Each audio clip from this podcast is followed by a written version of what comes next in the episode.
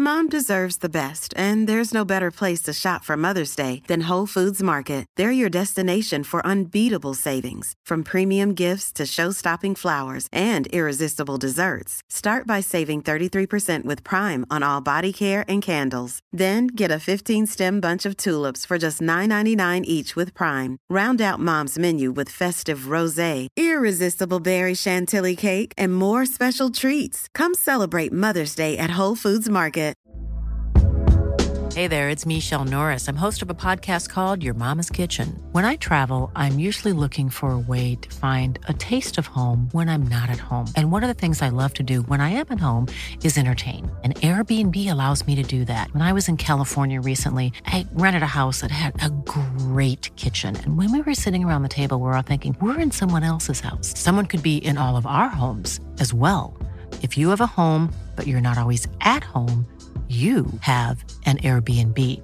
Your home might be worth more than you think. Find out how much at airbnb.com/slash host.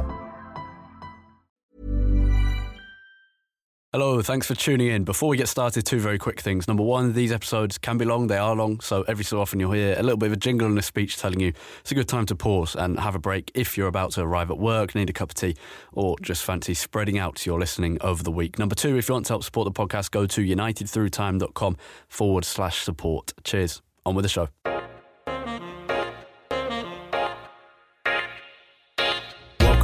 To United Through Time and episode 6, Billy Meredith. The final of our pre war figures, we're considering the life of Meredith, football's first superstar, a teetotaler, a publican, a two time City player, and still one of the greats of Manchester United. This is United Through Time. We ended part one with Billy having just joined Manchester United at the end of 1906. The Great War is to start in only eight years' time, but those years were to be just as eventful as his decade or so at Manchester City. Toothpicks, trophies, stones thrown in Budapest, drunk goat, a match fixing scandal, a new football club, chatting to the Busby babes, and much, much more. So let's dive in.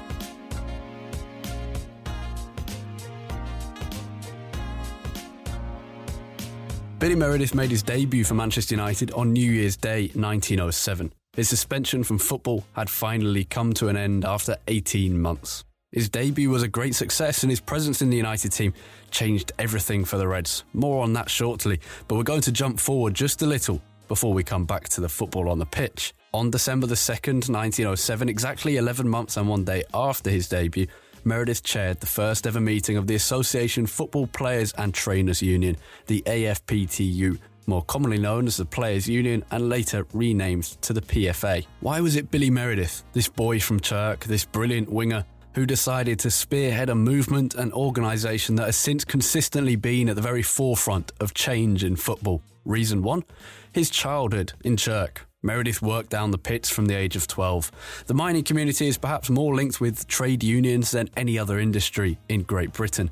By the age of 20, Meredith had been involved with several strikes at his workplace, and he spent those adolescent years soaking up the influence of his father and the other men at the mine. In 1893, for example, a 25% pay cut was announced, and it led to a long struggle between the workers and their employers. The union set up soup kitchens in Wrexham to feed the temporarily unemployed men. Relief organisations delivered bread and potatoes to miners' wives. People like Billy's mother, Jane.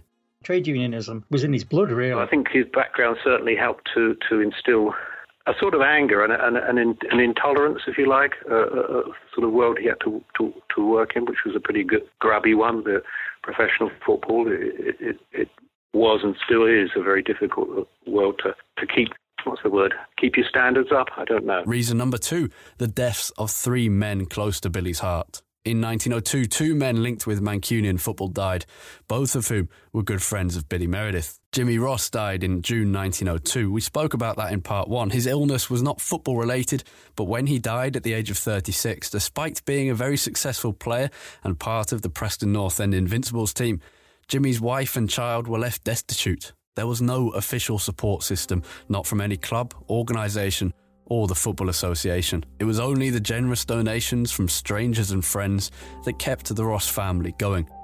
Billy was appalled. He was similarly saddened by the death of Di Jones in the same year. Jones was a Welshman like Billy and seven years his senior, Both had been trained by Thomas E. Cook back in Chirk in North Wales. They knew each other well, and Jones, like Billy Meredith, had played for Chirk, Newton Heath, and Manchester City. It was only two months after Ross had died that Di Jones cut his knee on a piece of glass while playing in a pre season game for City. The wound became infected and he was dead within a fortnight. City insisted there had been no glass on the pitch. They basically blamed Di Jones for his own death. He had been told not to walk off the pitch, but did so, limping the 180 yards to the ambulance. He had the wound cleaned and stitched up, but when home, it had started to discharge pus, grass, mud, and everything else. Within a couple of days, he couldn't eat without being anaesthetised with chloroform. He was soon dead. The coroner heard the cases from both sides and remarkably said, Are football clubs to supply medical staff at the ground for every match? Well, yes, please. He exonerated Manchester City, and Di Jones's death was declared an accident. As a result, his family received only £100 from a benefit match, and that was pretty much it. These were not isolated incidents. Not too long after Di Jones's death, Billy Meredith stocked his sports shop up with some new products, a new range of cleansing ointments to prevent a reoccurrence. The FA, on the other hand, did nothing. The third death that would be particularly impactful would be that of Tommy Blackstock, a good Scottish lad from Kirkcaldy who died while in action for Manchester United. He just dropped dead on the pitch. Once again, the coroner's verdict would lead to no compensation being paid. They said that Blackstock had died from heart problems, despite many witnesses, including Manchester United players, saying that Blackstock had just headed the heavy ball off the pitch when he collapsed and never took another breath.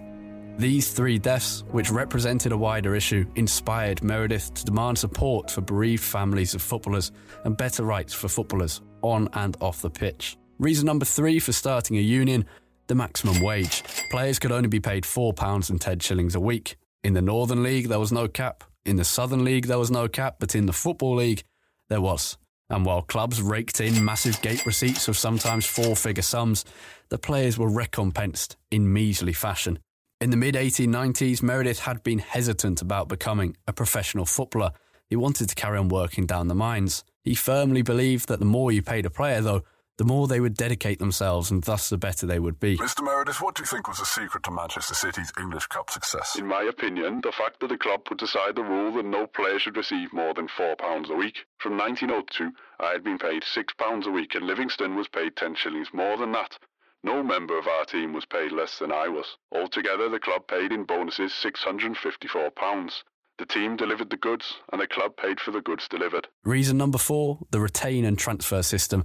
Not only were the players not paid very much, but they didn't get a choice about where they played. They were owned by their football clubs. And I do use the word owned because if you're in a situation where you can have your contract cancelled and then somebody who you've been employed for then refuses to allow you to move elsewhere, you are in essence owned. And the word slavery was used in the 50s and 60s. And reason number five, a lack of justice and voice. Meredith had been accused of bribery only a couple of years previously. No one had been there to stick up for him, except for himself. City had ignored him in order to save themselves. He had a voice because he was so famous, but would a player with a lesser reputation? Meredith wanted footballers to have a voice to fight against injustices in the game, and a union would offer that. And the final reason, reason number six, was that he joined Manchester United. This helps to explain why Meredith started the Players' Union in the year that he did, because in 1907, Meredith was united with a collection of players who thought the same as him. Charlie Roberts was captain and key in the Players' Union. Roberts was a leader, a great player, and a believer in players' rights, just like Meredith. Turnbull and Burgess, who had joined United like Meredith from Manchester City, they were the same, and so too were Charlie Sagar, George Wall, and many other players at United. Not only that, but the nature of Ernest Mangnall's management, which was mainly fitness and good signings rather than tactics and training, meant a natural kind of leadership team had already formed at United with Meredith and Roberts at the heart of it. Billy Meredith claimed they worked out their own ploys during hot pot suppers they attended at the Welshman's home. As Ellen, Billy's wife, helped him to serve up these hot pot suppers, the boys would talk football, business, politics, and eventually a players' union. And so on December the 2nd, 1907, Billy Meredith chaired the first meeting of the Players' Union. He had sent a letter around the country to football clubs inviting players to come and form a union, and that's what he did. Now, back to the football on the pitch. As I said, Meredith's debut at Manchester United was a very satisfying occasion. He, Sandy Turnbull, Herbert Burgess, and Jimmy Bannister all played for the first time since their FA suspensions, and their opposition Aston Villa, the club of the elite who had led to their bans in the first place. Sandy Turnbull scored in front of a bumper crowd, and Manchester was delighted. Their boys were back, although they were in red now, and Meredith was at the very heart. Yeah, that, that certainly is the case. And there was a there was a swagger to it as well. You know, and United, of course, like uh, players like uh, Denis Law and Cantona, who swaggered around the field. Well, Meredith did that as well, and and he and he did bring in the crowds. I think I think the only player you can compare him to really is Stanley Matthews, who also went on and played in his forties, and uh, you know crowds used to go just to see him, and and it was the same with the case of uh, Meredith. Uh, huge crowds uh, when he when he first played for United um, in 1907. Um, massive crowds went to see him uh, rather than the, the other players. While Meredith was setting up the union with his teammates, he had propelled his new club forward, and they would soon be champions of England. John Harding does want to point out that there's not a great deal of evidence to suggest all City fans were delighted by the moves of their best players to Manchester United. But the evidence that, that, that fans all flocked in to see Meredith and thought he was wonderful and nobody was really concerned about who he was playing for is, is a little bit. Um, I don't want, to put, don't want to put it wishful thinking, but there isn't a great deal of evidence to suggest that, that that was the case. Nevertheless, from the moment Meredith arrived at United, things certainly changed. And of course, Meredith arrives at United and carries on where he left off. He's, he's, he's a major star, a major figure, and everybody loves him. And, and all of the stuff, all of his scandal, the way that it's perceived in the North and, and certainly by the media in, in Manchester was that the FA had really just gone out to destroy a young upstart football club. And the belief was that if United became successful, they'd do the same to them. In the spring, only four or five months after his debut for United, Meredith enjoyed his first taste of international success with Wales. He, um, uh, Wales won the British Championship for the first time. They'd beaten Ireland and Scotland and then played England, and the draw was enough to give them the championship. But um, uh, Meredith was distraught in that game because uh, uh, with the scores level late in the game, there was a clear handball, and uh, the referee, who happened to be English, didn't give the penalty. And so as a result, Wales didn't uh, win that match. He played 48 times for Wales, which is a huge number of games, really, when you think that there weren't any uh, matches against continental teams. But he was a he was a regular for all that period. His success with Wales meant a lot to him. In the summer of 1907, six months before the start of the Players' Union, and on the back of his success with Wales, Meredith captained one United team against the other, the other captained by Charlie Roberts. They were the two leaders, although Roberts was the captain of the club. That was for a pre season practice match, and Manchester United also played against City in a friendly cricket game, it seems. Played at Fairfield, Meredith got three wickets against the City team, bowling well in the August heat. United's start to the 1907 08 season was sensational. Whether it was the cricket or the confidence or the heat, who knows? Meredith scored a double away at Villa in a 4 1 win. United lost only twice before Christmas, as Billy Meredith scored 10 times. They were a ridiculous nine points clear of second place Newcastle at Christmas. Nine points. In this time, it was only two points for a win and a point for a draw, so that kind of gap was simply unheard of. It was one of the finest runs of form English football had ever seen. Jimmy Catton from the Athletic News went to watch United play and make his own judgment. Over and over again, I've bemoaned the practice of modern players in trying aerial football. The United delighted me by passing all along the ground. The ball was always rolling along as in a game of bowls, and from man to man in the same side. This is a puzzle of scientific football.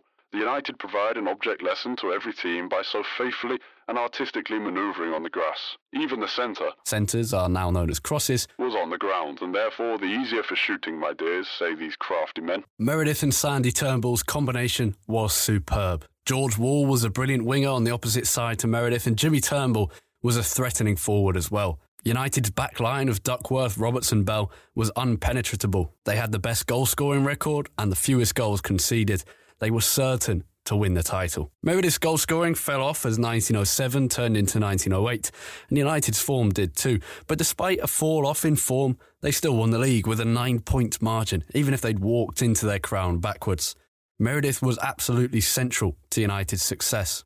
Week after week, he was praised with the exuberance of genuine delight of those who watched him. After a game against Liverpool, one reporter said, The famous Welshman wheeled, dodged, and sprinted and sent it in a style that gave Bradley and Saul a terrible grueling. On another occasion, it was, The mastermind of Meredith is, of course, the side's greatest factor. Once more, Meredith was a star artist on the field, his running and centering being immense. And the interesting thing was, of course, Ernest Mangnall, when he went to United, Ernest Mangnall was building this very good team. Uh, and it was a lot harder to um, stop Meredith. Uh, basically, it wasn't just about stopping Meredith. Uh, and the other interesting thing I read was that um, United at the time under Mangnall didn't play what was the traditional hoof and hope game.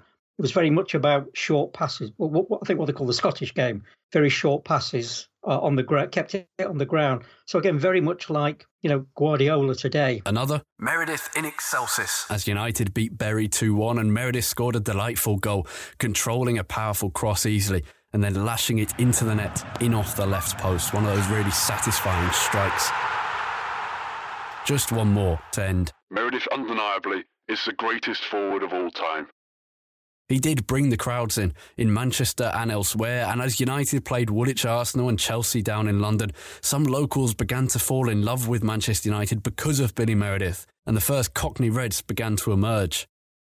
In 1904, City had won the Cup thanks to Meredith and come agonisingly close to the title. They were even closer in 1905, and then scandal struck. After 13 years as a professional footballer, Meredith, aged 33, was finally a title winner and missed only one game all season. It is just incredible. There is so much more to tell about Billy Meredith's career. We're only at the start of part two, and we're only in 1908 now. He wouldn't retire for another 16 years, and yet he's already 33 and finally with his first title. Most other players would have been thinking about packing it in, and indeed many of them were, but not Billy Meredith. He headed off on a European tour with Manchester United as a reward for his hard work over the season. Now a title winner.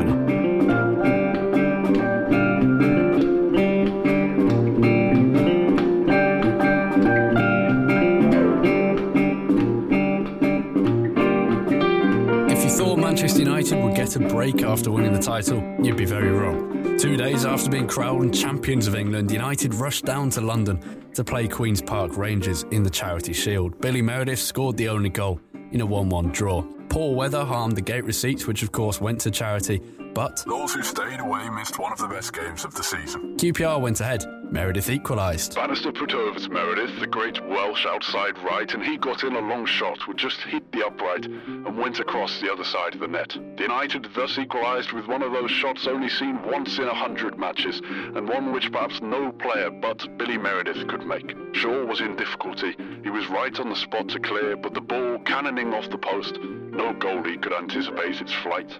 A replay would be needed, despite the brilliant goal. That Charity Shield, held at Chelsea's brand new Stamford Bridge Stadium, was on April the 27th. On April the 29th, two days later, Manchester United played a benefit match for Meredith's Players Union. Meredith again scored the first goal, and Robert last as United beat Newcastle 4 1 and raised some money for the Players Union. A day later, United won the Manchester Cup for the first time since changing their name from Newton Heath. Jimmy Bannister scored the only goal in a 1 0 win against Bury. So in four days, United have played three games and they reached the end of April having played eight league games, a charity shield, a benefit match, and a Manchester Cup final, at least 11 games in a single month. Meredith played in 10 of those. He only missed one league game all season. He was an incredibly fit footballer. He really believed in fitness and looking after himself. He was teetotal.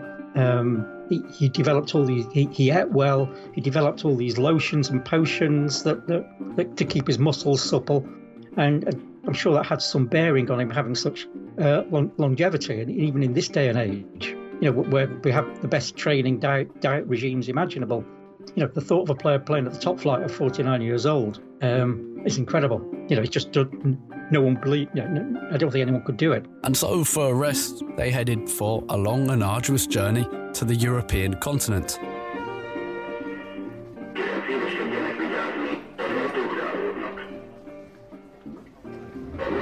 Meredith was the first proper football star, certainly in Manchester. Um, I would, I personally would argue, nationwide, he was the first proper football star. And Meredith's stardom wasn't restricted to the English game because of his cup-winning goal for City in 1904 and generally his status as an all-round brilliant football player. He was known across Europe as well. The teams who Manchester United played in Europe basically prepared to stop Billy Meredith and no one else. Alec Bell, for example, one of the halfbacks, wrote back to the British newspapers during the tour. They relayed his message that Three men are occasionally deputed to play the part of hounds with Meredith as the fox, and often enough the trio have to acknowledge the defeat. Three men marking Meredith. It's like Messi. That tells you everything you need to know about his talent and his importance to the team. He'd still produce some great play, but while he drew defensive away, Sandy Turnbull could find some more space, or Harold Halse, Jimmy Bannister, or George Wall, or even Charlie Roberts from centre half back. Meredith thoroughly enjoyed his time on the continent. He would have liked the attention. One Budapest citizen was keen to get a memento of his, and He approached him to buy the famous player's boots. A bargain was struck, and Meredith, shall I say reluctantly, sold his boots for two pounds and fifteen shillings. Meredith wrote about the experience in later years. In one match, we had an excited referee who ruled the game from the touchline. He never came inside the field of play at all, but dashed madly up and down the line. Some of us were laughing so hard we could not play. The players we met were, on the whole, a cheery sporting set, and they did their best to make us at home and to help us enjoy ourselves. In a game at Zurich, I actually had two players who never left me from start to finish. They would have followed me through the town. I had a great time with them. If you tell the players you are speaking to that you like his necktie, he would at once pull it off and hand it to you with a smile and a bow. How different the British are. Meredith also explained the differences between the English teams and the Europeans. Bad refereeing is the sole reason that the game out there is rough. Far too rough to allow for correct football. I believe it is a fact that the Slavia team at Prague and the Bohemian team at the same old city have not met for years. Do you know why? They dare not. This is a fact. So bitter is the racial feeling that there would assuredly be serious trouble, and these two rivals met. It was in a game against Ferencvaros in Budapest that Meredith came up against Imre Schlosser. Together, they made an incredible 116 international appearances for Wales and Hungary in careers that totalled 48 years put together. It was the only time they shared a pitch.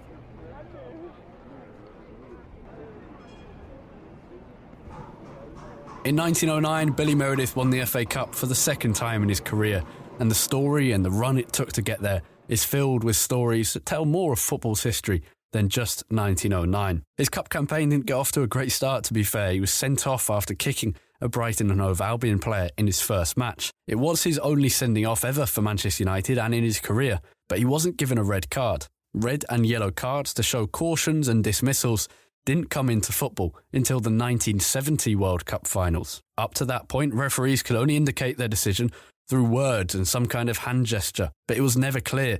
For example, in the 1966 World Cup, referee Rudolf Kreitlein had given cautions to Bobby and Jack Charlton, and he'd also sent off Argentina's Antonio Ratin, who refused to leave the pitch for some time, misunderstanding. This was the quarter final at Wembley. England manager Alf Ramsey had to ask FIFA for some clarification, and British referee Ken Aston noticed this and realised that referees' decisions weren't particularly clear. And so he realised a colour coding scheme would be helpful, based off of traffic lights, yellow for caution, red for dismissal. It would traverse language barriers and make it clearer for fans, players, and coaches. An idea so ingrained and so clever that it seems remarkable anyone ever had to think of it. But they did. And since these cards have been adopted by almost every other sport. So, Meredith was told to leave the pitch, but not shown a card of any sort. The newspapers offered their sympathy to Billy, who had never been sent off before in his 14 year career. The referee told reporters that he sent Meredith off because he kicked Stewart, Brighton's left fullback. Harry Stafford, now a Manchester United director, having served a couple of years of ban for financial misconduct with the club, guided the referee away from the ground to safety as United supporters reacted angrily. The papers dismissed the game as a truly terrible one. It is not often that a genuine enthusiast of the game feels real pleasure at the fact that the 90 minutes are ended, said the Athletic News opening line in an Alan Green style rant. They did as most papers did, except that Meredith had received plenty of provocation as he was kicked up and down the pitch by the Brighton defenders. That is what every team did to try and deal with this mercurial Welsh winger. Yeah, on poorer surfaces, and you'd be getting, you wouldn't get any protection from refs because I know um, Meredith was quoted as saying, "This Matthews lad, he'd have got kicked off the park in my day," or words to that effect. It is a thousand pities that so great a player did not conquer his wrath, said the Athletic News. And so Meredith watched the final quarter of the game wrapped in an overcoat watching from the touchline. Someone was always off the field, somebody was always hurt, the game was utterly one sided, the football full of mistakes, and altogether, it was a thoroughly bad match. Again, the Athletic News didn't beat around the bush, did they? Meredith got the assist for the only goal, of course, before he left the pitch. He was suspended, though, for an entire month. The FA didn't beat around the bush either, and so United were missing him when they played against Everton in the next round and then again for the next round. The FA were not for turning, even when United tried to appeal the ban. And so Meredith missed game after game for United, two rounds of the Cup and the international between Wales and Scotland at the start of March. United beat Everton 1 0 with another Harold Halse goal, who'd also scored against Brighton, and the excitement of the tie brought Manchester to its knees. At least 35,000 were inside the ground at Clayton, cramped in, and several thousand stood in the street outside listening to the cheering. Such was the crush that, as the gates to the stadium were opened to let fans out, the rush caused the substantial brick and stone walls in front of the houses to be pushed down, and several people were injured. A 26 year old was knocked down and trampled on and taken to hospital. The same happened on the same day in another city, at Portsmouth, as one Portsmouth fan and two Southampton fans were taken to hospital with broken legs because of the crush. 80 years before Hillsborough, no lessons learned. The next round was eventful too, as United got very lucky, losing to Burnley in horrible snow with only 18 minutes left in the game. The match was called off by the referee, and United won the replayed fixture. More on that story in the last episode on Charlie Roberts. Meredith had come back in that game against Burnley, in the replay that is, as United prepared for cup ties in Lytham St Anne's or Cuddington, outside of Manchester in the greener areas of Lancashire. It was a great cup tie, the replayed event. Meredith and Roberts were both in fantastic form, and after 10 minutes, Roberts forced a save, heading powerfully from a perfectly placed Meredith corner. The pair, the two leaders of the Manchester United team, used to send hand signals to each other from corners, talking about which tactic they'd use, which cross they'd send in, and most of Charlie Roberts' goals came from crosses from Billy Meredith. Meredith was soon brought down into the mud by the Burnley defenders who were hacking him down, and he'd leave the pitch covered head to toe in dirt. Burnley did go in front, but United recovered well, and Meredith sent in cross after cross to tease the United forwards and keep the Burnley defenders on edge. It wasn't even one of his best games, but United reached their first cup semi final with plenty of praise for their Welsh winger. And it was there that United played Newcastle, two of the best teams in the country facing off, two of the favourites for the Cup as well. Newcastle also one of Manchester's strongest allies in terms of unionism. Both sets of players were keen supporters and founders of the Players' Union. Meredith suffered injury early on and didn't have a great game. He was charged by McWilliam and caught his arm on one of the corner flags. United won again thanks to another Harold Halse goal, and Charlie Roberts was probably man of the match. At the end of the game, both sets of players applauded each other and made a big deal in the press about the sportsmanship shown between the two teams, both involved in the union. And so United's final opponents were Bristol City, and Billy Meredith was absolutely the star. Everything about the final focused on him. Journalists interviewed him, wrote profiles of him, wrote throwback pieces to the 1904 FA Cup final, in which he scored the winner for City. Newspapers printed cartoons of him scoring his goals on the way to the final, they did this to some extent for the whole team, but there's no doubt that the main focus was on Meredith and was enormous, just like it had been in 1904 for Manchester City. Yeah, it, it, it, yeah, it was unheard. I mean, the press are fairly, you know, love to build people up, don't they, um, nowadays? But uh, yeah, I mean, and in the days where you didn't go, you didn't watch matches on TV, all your news came through the newspapers, of course. Um, uh, yeah, he, he was the one being being written about. Um, you know, there were a lot of well-known players, but he he was the one that seemed to catch the eye more than most. As forwards tend to do, of course. On the other hand, for some, his status as the best player in the country was so well entrenched that it only required a passing comment. Meredith, as he's been for many seasons in the past, is the finest outside right this year. Newcastle captain Colin Veitch wrote, and nothing more. Meredith is not at all likely to lose his head. He has been through many fights as fierce, if not fiercer, than any which is like to come his way. Another said, He controls the ball in a way little short of miraculous, and does most bewildering things. Many a seemingly certain defeat as Meredith turned late victory. In the game itself, Meredith led United well. Roberts was captain through the middle, but the experience of Meredith on the wing and Sandy Turnbull at inside forward was one of the differences between United and Bristol City, both of whom had never reached the cup final before. Meredith's sports shop actually provided the kits for the final. He had his own business, his sports shop, outside of the game, and um, the shirts. Uh, United wore when they won, won the cup in 1909. uh, were supplied from his shop. A very smart-looking white shirt with a with a red V. Uh, and of course, Meredith wore that shirt and um, laid on the goal which brought the cup to United for the first time. And he was in his best form. Sandy Turnbull scored a goal, and that meant it was a fantastic moment for Manchester, not just United.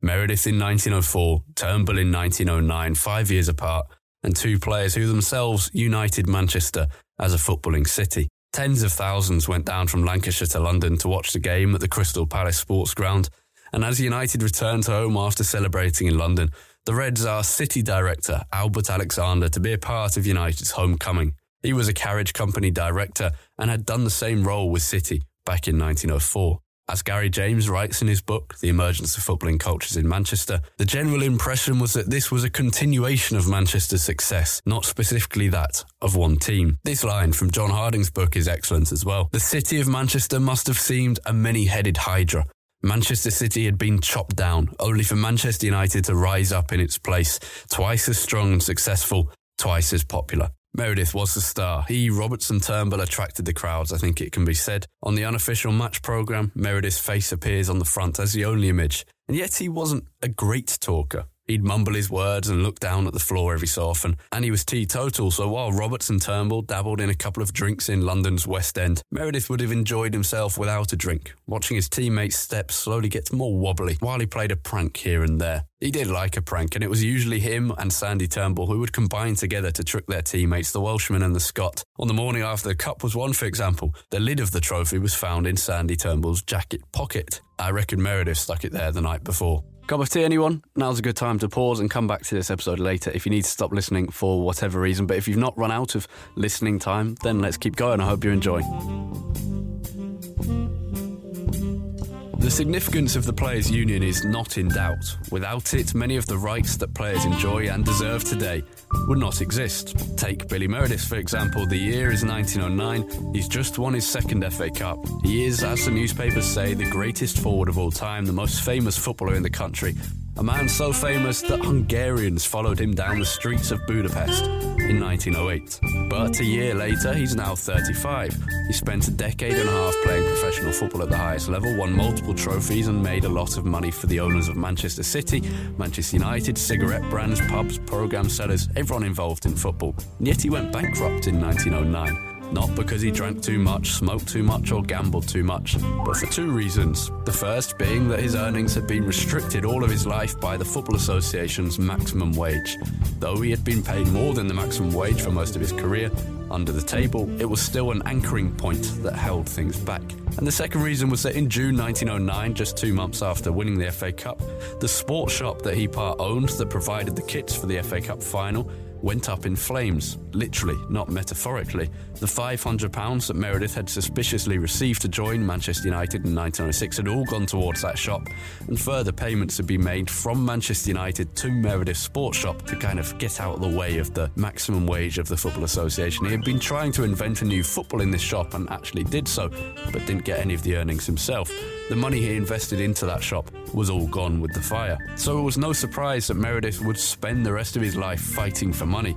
But his example as one of the more well off footballers, as the most famous man in the country, is worth noting. So, the last we mentioned of the Players' Union was December 1907 when the union was founded by Meredith and his United teammates at the Imperial Hotel in Manchester.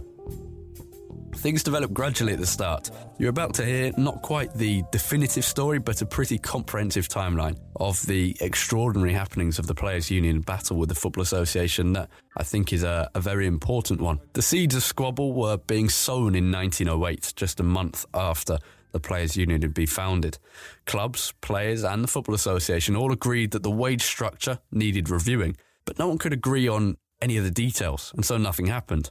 20 of the top clubs, interestingly, were briefly flirting with the idea of breaking away from the league so that they could have more flexibility in terms of the wages they paid. In August 1908, the union opened new offices in St Peter's Square in Manchester, just next to Billy Meredith's sports shop. Herbert Broomfield was appointed as full time secretary, a role for which he would be paid a proper salary. In December, with the year since the union had been founded, they held their first AGM where they announced their intentions once again. These were that they wanted no restrictions on any sort of earnings.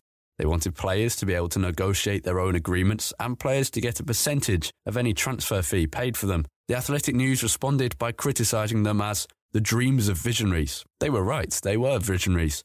Not a bad thing, though, as they said. The FA's response was pretty typical. One councillor objected to it because there was not one word of loyalty to the FA. As if the Football Association was some mythical institution to which one must be patriotic. It was in this December 1908 that the obvious chasm between the Players' Union, press, and FA became clear. This councillor that I just mentioned, G.E. Sutcliffe, described the players as having inward greed and sent out the classic line We were running football years before they knew anything about it. In 1909, these tensions built up very quickly, partly because of a dream that Billy Meredith had, or claimed he had. He wrote a column in a newspaper saying he'd had a dream last night that the union had done successful strike action. Even this dream, a figment of Billy Meredith's imagination, panicked the league clubs who were threatened by the union's desire to use the new Workmen's Compensation Act, which was a new thing in the early 1900s, which basically gave workers in England and Britain the right to compensation if they were injured in their jobs and thus could no longer do them. Seems fair enough. The clubs didn't want players to do this, effectively saying that footballers had no right to use the laws that apply to the rest of the country and the official response of the Players' Union was We are not convinced that we are expected to regard seriously the opinion that a footballer forfeits a common legal right on entering a professional agreement with a football club. You can almost hear them laughing as they wrote it. And they were treated like slaves. It had become a struggle between masters and slaves. And the Football Association knew that they had the power. Their rape and pillage of Manchester City in 1906 set a precedent they told the league clubs that they would overlook any financial misdemeanours or mismanagement that clubs or officials may have committed, as long as those same clubs align themselves with the Football Association and thus against the Players' Union. It was a game changer. They took away the threat of Meredith repeating what he had done with City in 1906 when he had revealed all of their misdemeanours in the press. In reaction to this, the Players' Union knew they needed the help of something bigger, a greater force. Previously, they had the quiet support of clubs, but no longer. The FA had stopped that, and so instead they looked to the GFTU, the General Federation of Trade Unions, founded in 1899 after 40 or 50 years of gradual development of unionism in Britain in the 19th century. It still exists today. On March the 31st, the union secretary, the players' union that is, Herbert Broomfield, he went down to London. He met with representatives of the GFTU, the big organisation. The newspapers went mad, almost as if they had been personally attacked. They claimed that the union was preparing to strike and do so in the England Scotland international game coming up. Bear in mind, this was, at the time, the most important match by far in the football calendar, probably more so than the FA Cup final. JJ Bentley, a United man, but more importantly, he was United's chairman, but more importantly, was a, a, Football Association man, an establishment man, wrote This cannot be too strongly condemned. The union are making the pace too hot to last. They will have their knuckles rapped. The GFTU, though, were interviewed and said the Players' Union would not be striking contrary to newspaper reports. The press and the FA had convinced everyone across the country that the matter at hand was not workers' rights, but loyalty to the country somehow. They presented it as an issue of loyalty to the FA and thus to the king and the country. It was a simplistic but effective message, even if it was pretty dishonest. It was the stalwart Englishman against the glamorous, greedy rebels of Manchester United. And in the face of this message, the union backtracked. They said they wouldn't make a decision on joining the GFTU until August, thus trying to take themselves out of the news a bit and do their work behind closed doors rather than in public. Billy Meredith couldn't wait though. He was depicted as Guy Fawkes in a newspaper cartoon holding gunpowder underneath the FA and the league. And in late April, he, with the help of players from six other clubs, drew up a resolution that said The union become affiliated at once with the GFTU and that the following rule be inserted in the minutes of the Players' Union that if the Management Committee finds it necessary at any time to withdraw from their employment, such members be paid the sum of £1 until they resume their occupation. It basically made clear that a strike was on the cards. And it was at this point as well that the union started using the Workmen's Compensation Act that I mentioned a few minutes ago, at actually using it, not just threatening to. They took Reading Football Club to court in pursuance of unpaid wages, claiming that the FA had no rule dealing with the same. The FA and the clubs saw this as a direct challenge to their authority, and so they moved decisively with the power and without any fear. They announced that all players would have their registrations revoked and thus not be able to play professional football unless they resigned their memberships from the Players' Union. And just to make themselves clear, they suspended the union secretary, Herbert Broomfield, and the chairman, main man in preparation, showing that they were indeed very serious. Charlie Roberts, the United captain, wrote to his fellow players after talking with Billy Meredith and they sent out together a memo to call a meeting of the Players' Union. They agreed there that they would stick with their membership of the union, whereas most footballers resigned in fear. Roberts and Meredith looked at their fellow players and their deference to the FA and did so scornfully. And other players who supported the union said that they would resign from the union until September so they wouldn't be banned and they could be paid over the summer and then they would rejoin the union when the season began. Um, a slightly a slightly different tactic. I thought about doing the same, Charlie Roberts wrote, but I ultimately decided to have no underhand work. The whole United team were therefore suspended. I'm a news agent in Manchester, Charlie said, and he discovered he had been suspended via the papers that arrived at his shop. And when the evening papers arrived that day, the posters read something like this The whole of the English Cup winger suspended sine die. Manchester United without a team. Leading figures aside from the FA now describe the United players as greedy, self interested, unsportsmen, anything you can think of. The Athletic News, for example, constantly published and wrote things against the United players' tactics, including The conditions of football as an employment, as compared with the ordinary workman, are widely divergent. Football is not a trading concern, but a sport. The FA has the moral side of the case as its strong handle, and the Players' Union, inspired by the bitter sentiment of Herbert Broomfield's circular, is already handicapped. And this was June. Meredith's shop had just been set on fire. It can hardly have been a pleasant time for the Welshman. He was in a financial mess, and to make matters worse, he had no wage coming in. But still, the Football Association knew that they couldn't try to bribe him. This was Billy Meredith, a man who had fought against the establishment throughout his career. And so they tried to bribe Charlie Roberts instead. They told Roberts that he would be given a benefit match of £1,000 instead of £500 if he resigned from the union, doubling his money. Roberts refused, even though, with that money, he could have bought a good few houses. And so United's players remained resolutely in defiance. Part of the reason that the union's bid was eventually somewhat successful, at least, was that the United reserve players, not just the first team players, stayed with the players' union. And part of the reason that they stayed with the union was Billy Meredith. He was the, the greatest footballer of the era. And thus, if he was telling them what to do, they would probably fall in line with it. And it was Meredith and Roberts' inspiration that meant that United stayed resolutely as members of the Players' Union, and thus the fight was continued. And in August, a couple of Newcastle and Everton players joined the union again, and so the Football Association were forced to act. Meetings were held constantly. Meredith and Roberts were outcasts, as the famous picture shows. They were training at the Fallowfield Athletic Ground, a privilege for which they paid £5 a week. Newcastle, Everton, Oldham, Liverpool, and Sunderland players had now rejoined because of Billy Meredith's lead. One of the strange things about this incredible summer is that the Football Association refused to sanction back pay to the United players who had been banned all summer. It was a minor, minor matter, kind of, but a meeting ending one on a couple of occasions. And Meredith thought this was a way for the football associations to kind of get themselves out of a deal that they didn't ever really want to do. As a matter of fact, I believe that the FA, believing that they would have the clubs with them, did not want a settlement. There is no doubt in my mind that the FA and the clubs believe that if put to the test, the players would not fight, and it is not half a test that the players have to go through. The club officials are working for the FA all the time. The players are talked to unceasingly, invited to dinners, all that kind of thing. It needs strong men to stand by the union under such circumstances, but I hope to see the players prove their worth to the public and earn the respect of all who like to see men fight. In late August, the FA went behind the backs of the union and organised a meeting with all professional players, except those at the very top of the players' union. So Billy Meredith and Charlie Roberts were not allowed into the Grand Hotel in Birmingham.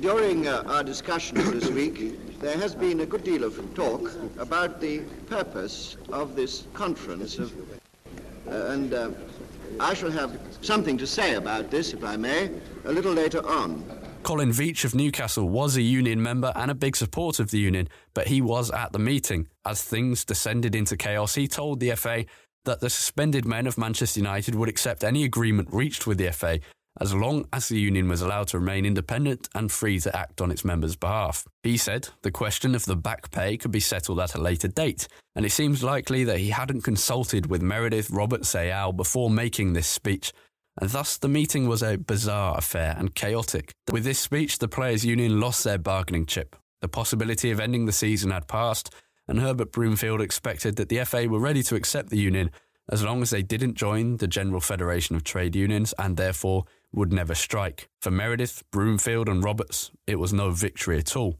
A day after the season had started, Herbert Broomfield wrote to a friend Thank you very much for your congratulations. I scarcely know where I am today. I seem unable to breathe.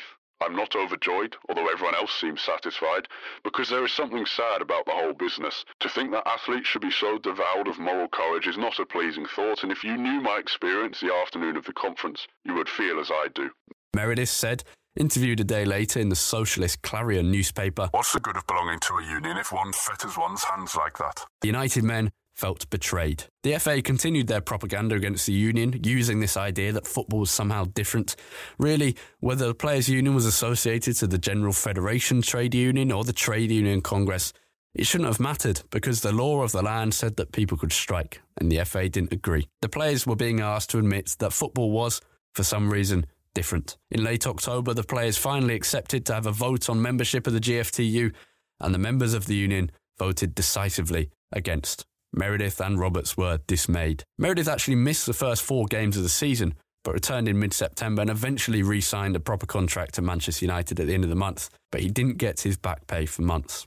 I think at this time it's worth discussing the, the how Billy Meredith was full of contradictions. He was a man who uh, fought passionately for players' rights and yet always sought everything for himself. He could be both very selfless and very selfish, and he was a teetotaler, but as you'll see later, he became a publican. Here's a couple of our, our guests, Colin Savage first, and then John Harding, on these contradictions that kind of made Billy Meredith the man he was, this, this famous footballer, but also a somewhat shy and, and mumbled speaker. There was a funny kind of incongruity, really, because he was out for all he could get. Despite being a, a trade unionist and looking at the players' union, he had this firm belief that players should be played what they're worth, and he was again firmly of the belief that he was worth more than far more than others because he was better than others. So um, he was, despite being a you know having this union type trade union type uh, mentality, uh, he he was always on the lookout for himself to a large degree. Uh, there's a lot of contradictions about him. Um, the, the, I suppose you, it, it's hard to go back and, and, and, work out how somebody might think in those days. There, I think he was an insecure man in many ways because the, the money side of his life was never a, a, a particularly um, happy one. You know, he didn't seem to be able to make money or invest very well. And being paid to play was something that was very crucial to him. Uh, but also fairness, you know, the idea that um, he wasn't getting the money that he thought he should get. Because uh, uh, one goes back and forth with him. He wasn't necessarily a, a loud-mouthed person, but he certainly had an idea of his own importance uh, and his own self-esteem, as it were, which I think fueled his anger sometimes when with, with relationship to the way players were treated back then. Um, but yeah, he was brought up in a strictly teetotal atmosphere, and yet he was a publican for most of his life, which uh, sort of sums up the, the contradictions, if you like. If you're about to arrive at work, just about to get home, or need to stop listening for whatever reason, now is a good time to pause because we're at the end of a section. If you are going to carry on listening, then don't worry about this. Keep enjoying the show. George Wall finished as United's top goalscorer in the 1909 10 season. It was a campaign which had started in such enormous controversy, but it ended with very little fuss. Meredith didn't score until January the 22nd at all. United didn't have a great season. It's an interesting point, this, because at Manchester City, Meredith was as good a goalscorer as anyone in the country. Quite literally, he finished as the top goalscorer for his club and was always in the top three or four in the league, too. He ended up with five goals by the end of April 1910, and that represented actually a decent scoring tally for him at United. Compare that with the 30 he got in 1899 at City. It was certainly a very different style of playing. One reason I think is that by the time Meredith joined United, he was the country's best winger, and there was no question of playing him anywhere else. At City, though, they had dabbled with the idea of pushing him centrally, and although Billy would basically refuse and just play on the wing anyway, it might have made a small difference to his starting position on the pitch and therefore his ability to score goals. And perhaps the presence of Harold Halse, a great inside right at United, changed Billy's role a bit as well. Halse scored 18 goals in 1908 09 and more in the next three seasons. And I think his knack for goal meant Billy kind of had to do less, or maybe just the slight loss of speed in his mid to late 30s was leading to him sticking to the touchline more. Still, no matter where he played, he kept chewing his lucky mascot, a toothpick. Yeah, yeah, it was a, a trademark. It's sort of a, I think they used to sell toothpicks as well that, that, that had Meredith images uh, on the packages. It was a sort of early form of um, commercialism, but uh, yeah, it was a, a characteristic that, that, the cartoonists loved to to, to ha- latch onto, and um, it's uh, it, yes, it, it sort of you almost feel as though he didn't have if he didn't have a toothpick in his in his mouth when he ran out to play, then people would have been disappointed. But uh, I like the connection though with the, the, fact that it began with him being a miner and uh, and the fact that he used to sort of uh, you know chew tobacco or chew a sort of form of um, tobacco that was probably a bit inconvenient and unhygienic, and the toothpicks were uh, substituted. But uh, form of concentration. But I also think it was to do with a sort of rather, what's the word? He wasn't a, a, a sort of a flamboyant character. He was pragmatic. And the idea of somebody sort of sitting chewing on a toothpick, you get this impression that he's a bit laid back. And I like that impression that, that, that it wasn't. Uh, he wasn't sort of a sort of all action, sort of running up and down 100 miles an hour type player, although he was fast. Um, but the toothpick sort of summed him up in terms of his character, I think, as, as, as much as anything else. So it was a bit of a bit of a godsend for, for cartoonists, as you say.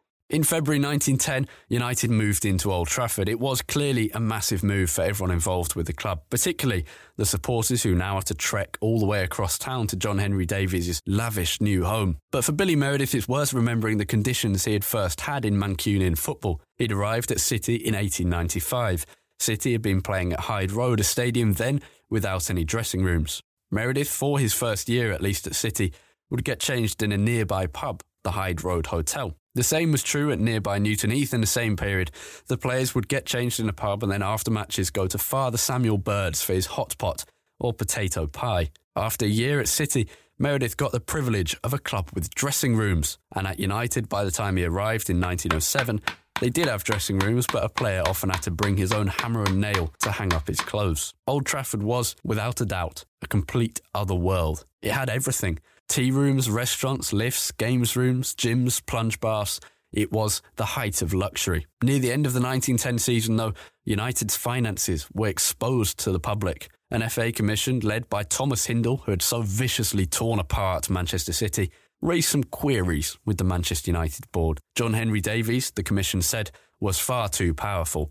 Manchester United was not actually a continuation of the old Newton Heath club, but simply John Henry Davies' club, they said. He ran it, pumped money into it, and chose who worked for it. The FA weren't happy with this, although it was true. And they weren't happy with many other things either, including the fact that Davies, via the United, had given £598 to Millward and Meredith, the sports shop partners, in March 1907 Davies, you see, would often top up Meredith's funds with an investment into his sports shop rather than having to pay him over the maximum wage.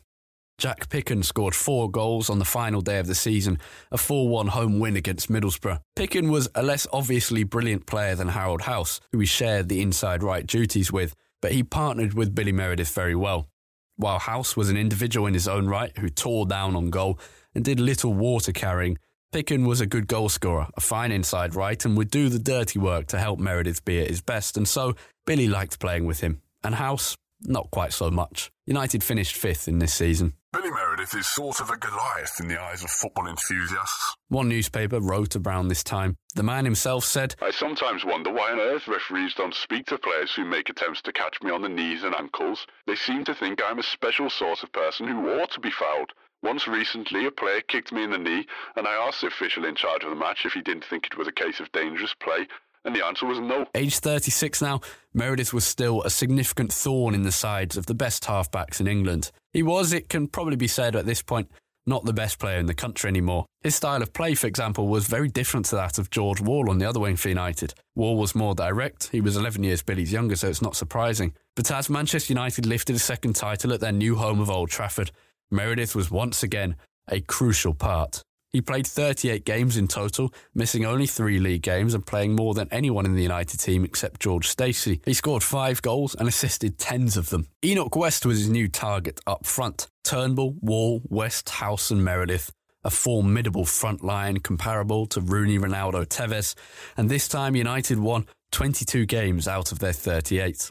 After a brilliant run of victories from January until March, which kind of cemented United's status as title challengers, Meredith scored a couple of goals in those. But after that, United stumbled a little and let Aston Villa back into the race for the title. At Ayresome Park in one match, there was much talk of Meredith's latest skill. He was up to all tricks of the trade. And at one point, a reporter seemed to write with a gasp He had to rely on a combination with Duckworth by means of a backheel pass. I often compare him to he, was the Cristiano Ronaldo of those days. You know, he kept himself very fit. He, obviously played uh, played well to a to a to a decent age. I mean, how old Ronaldo now? 35, 36, I'm not sure. Uh, he scored. He wasn't just a winger. He scored goals as well. He's scoring records something like one goal every three games in his first or second spell at City. I can't remember. So, so he scored plenty of goals as well. He, he was quick, he was skillful. And I think he had to be reasonably strong to survive the battering he got. And again, again, that's something Cristiano Ronaldo is used to, you know, being targeted and uh, a little bit. So, um, yeah, I, I, I, think he, you know, he, he was the first superstar, uh, the first football superstar. And I, I think there's so many parallels between him and Ronaldo, except Ronaldo never played, played for City, of course, but he did play for United. But uh, I, I, think there were so many parallels. You know, he was just such a, a character. A miserable Easter weekend saw United draw with both Sheffield sides and Villa get a couple of wins. That set up what should have been a completely enthralling title decider at Villa Park. It was United's second last game of the season and Villa's third from last, and whoever won would probably win the title. And Aston Villa did. And Meredith had a bit of a shocker actually. He was out of sorts and looked it on the pitch, muttering to himself as he lost possession or misplaced a centre. Just before Villa's fourth goal, he got a bad knock to the throat. The trainer came on to give him some attention, but he was seen throwing up on the side of the pitch with fans assuming he had swallowed his famous toothpick. Needless to say, he discarded of that particular toothpick, even though he hadn't actually swallowed it, and he had little impact on the rest of the game, playing with a bruised larynx which he occasionally rubbed to ease the pain. The defeat left United in a tricky situation. Most felt that they had deserved to become champions, but as things stood, they were on the brink of missing out by a point or two. Charlie Roberts, George Wall, and George Stacey had all picked up injuries in the last couple of weeks of the season, and it was that which had led to United's drop in form. We've had some exciting finishes in the past, the papers wrote, but it had been 12 years since a title had been decided on the last day of the season, and now it would be, because Aston Villa went to Liverpool knowing that they just needed to draw to win the league. United hosted Sunderland at Old Trafford, knowing that they needed a win and a bit of a hand from the boys at Anfield Road. Things got off to a bad start when Sunderland opened the scoring at Old Trafford in front of a relatively small crowd in Stretford. United were without captain Charlie Roberts and Houghton, Bell and Wall, and Sunderland were a good team. They had been the third side competing for the title up until mid March when they dropped out of the race. Sandy Turnbull equalised for United, Enoch West scored another two, and United knew they were en route to completing their side of the bargain. Meredith was in fine form, getting at least three of the assists, but possibly four or five, in what ended up as an emphatic 5 1 victory for United. Meredith made the run that helped Halse score United fourth just after half time and then sent in a cross for Turnbull to finish for the fifth. The five goals scored by United were important actually. They meant that even if Villa drew, United would be champions on goal difference, something that the papers hadn't anticipated before because they didn't expect United to score five against this Sunderland team. But the United team had to wait 15 minutes. The news coming from Anfield was positive, but nothing was confirmed yet. Mom deserves the best, and there's no better place to shop for Mother's Day than Whole Foods Market. They're your destination for unbeatable savings, from premium gifts to show-stopping flowers and irresistible desserts. Start by saving 33% with Prime on all body care and candles. Then get a 15-stem bunch of tulips for just $9.99 each with Prime. Round out Mom's menu with festive rosé, irresistible berry chantilly cake, and more special treats. Come celebrate Mother's Day at Whole Foods Market. Hey there, it's Michele Norris. I'm host of a podcast called Your Mama's Kitchen. When I travel, I'm usually looking for a way to find a taste of home when I'm not at home. And one of the things I love to do when I am at home is entertain. And Airbnb allows me to do that. When I was in California recently, I rented a house that had a great kitchen. And when we were sitting around the table, we we're all thinking, we're in someone else's house. Someone could be in all of our homes as well. If you have a home, but you're not always at home, you have an Airbnb. Your home might be worth more than you think. Find out how much at airbnb.com/slash host.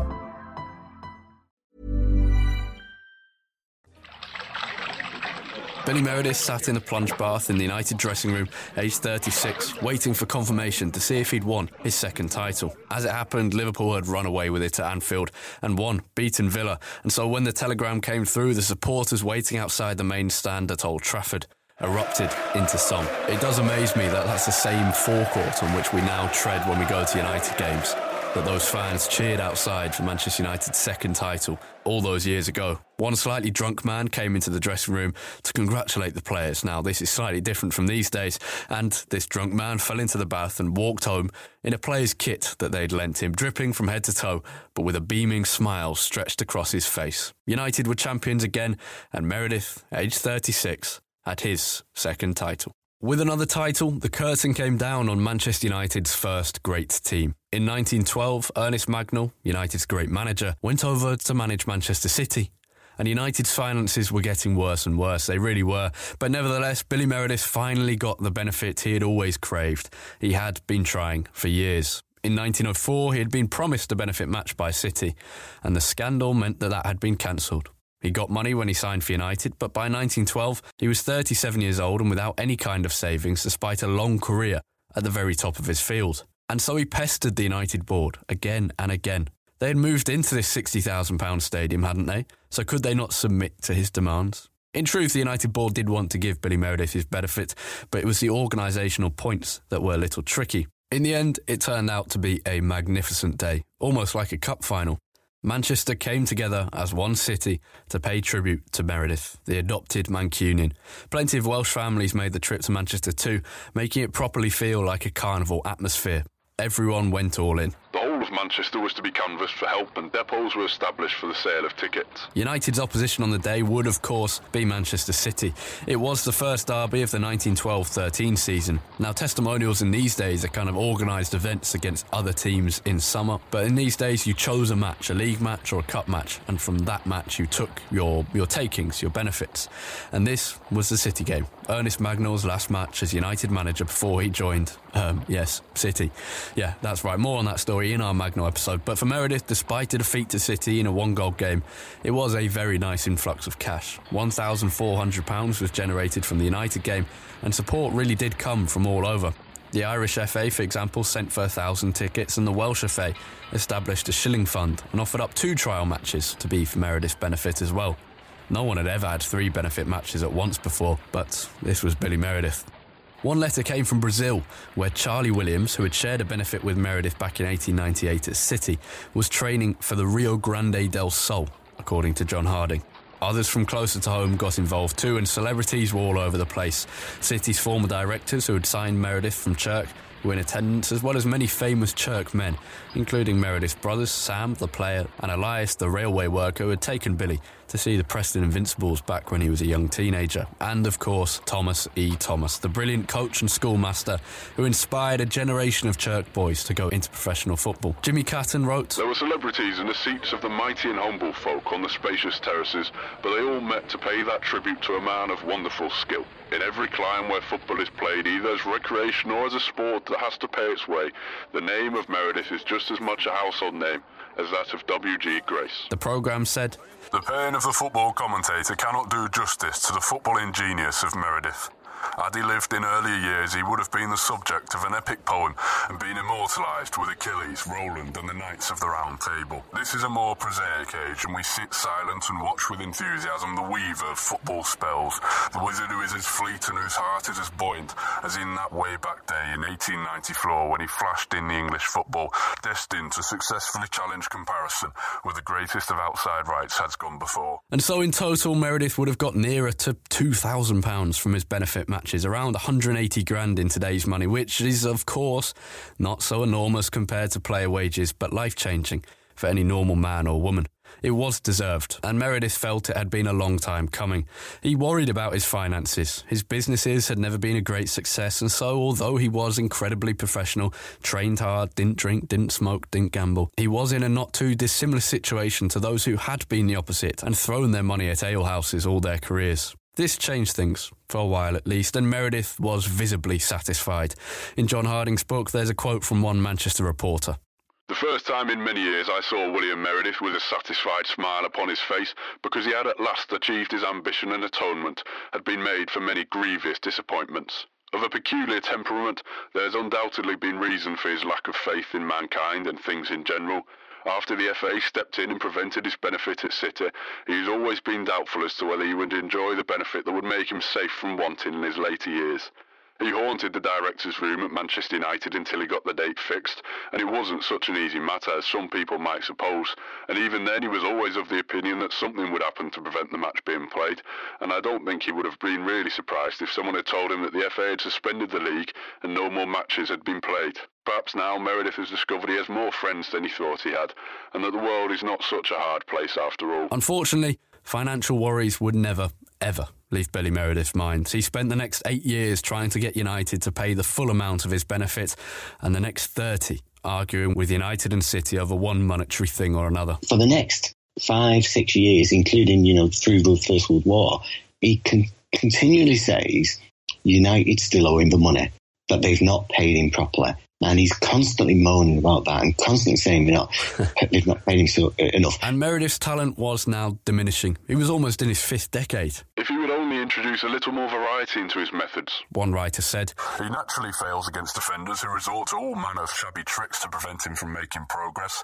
He could circumvent shady practices by parting with the ball quicker on receipt. But Meredith had spent his whole career as a man with great ball control who could beat his halfback nine times out of ten and skin him. He wasn't going to change his old playing style because he kept getting fouled. He was too principled for that. Meredith's relationship with the United board worsened with each week. His frustration at the failure to be paid the full money from his benefit match was the crux of the matter, but he'd also started to be dropped a couple of times. He was annoyed by this, while the selectors and directors were annoyed at how much power Billy Meredith had at the club. It's part of the reason that Ernest Mangnall left United, where player power had apparently grown too large. In 1914, of course, war began, and 40 year old Billy Meredith was making headlines for his politics rather than his football once again. His great friend Charlie Roberts had left to join Oldham Athletic, where he enjoyed a nice swan song before falling ill and semi retiring. Britain has declared war on Germany.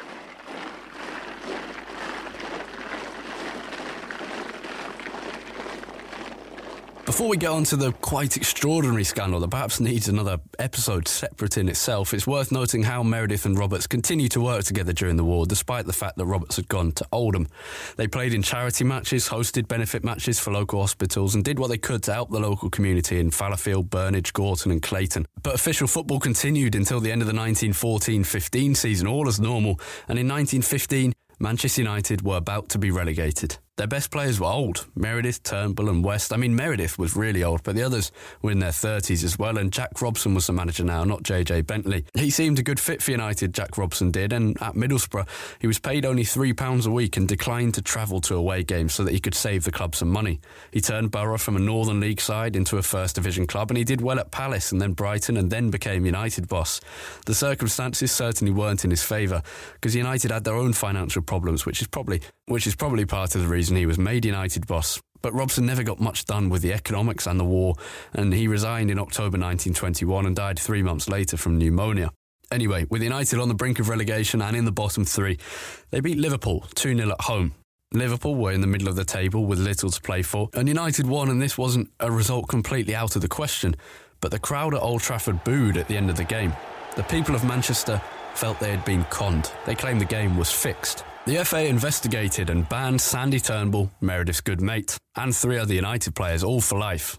Meredith was not investigated, but four Liverpool players were all suspended for life as well. After United forward Enoch West took the matter to court, the whole thing was heard in public. Meredith was questioned and he said, and so did the evidence to be fair, that he had not known about the matter and was not involved. But his United teammate George Anderson disagreed and said, I think that they all knew something about it before. Meredith denied this strongly and said he had in fact known nothing, but did realise something was off by half time.